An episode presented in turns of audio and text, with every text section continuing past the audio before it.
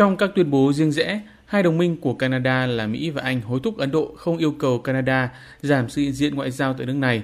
Mỹ và Anh cũng bày tỏ quan ngại khi Ottawa phải rút 41 nhà ngoại giao khi mà nước này vẫn đang tranh cãi với Ấn Độ về vụ sát hại một thủ lĩnh của phong trào ly khai của người Sikh tại Canada. Tuyên bố của chính phủ Anh có đoạn giải quyết các khác biệt đòi hỏi sự duy trì liên lạc và sự hiện diện của các nhà ngoại giao tại thủ đô mỗi bên. Chúng tôi không đồng tình với quyết định của chính phủ Ấn Độ. Theo đó đã dẫn tới việc một số nhà ngoại giao Canada phải rời khỏi nước này. Anh bày tỏ hy vọng hai bên liên quan tuân thủ các nghĩa vụ của mình theo Công ước viên về quan hệ ngoại giao năm 1961.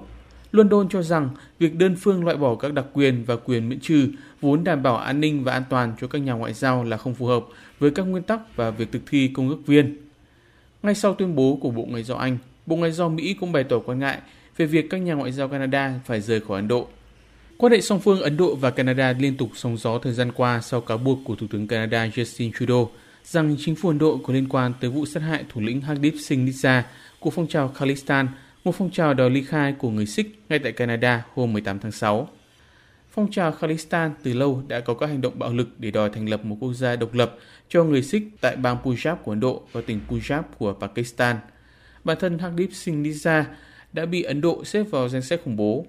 Ấn Độ đã gọi các cáo buộc của Thủ tướng Canada là vô căn cứ và có động cơ. Hai bên từ đó đã có các hành động trả đũa qua lại.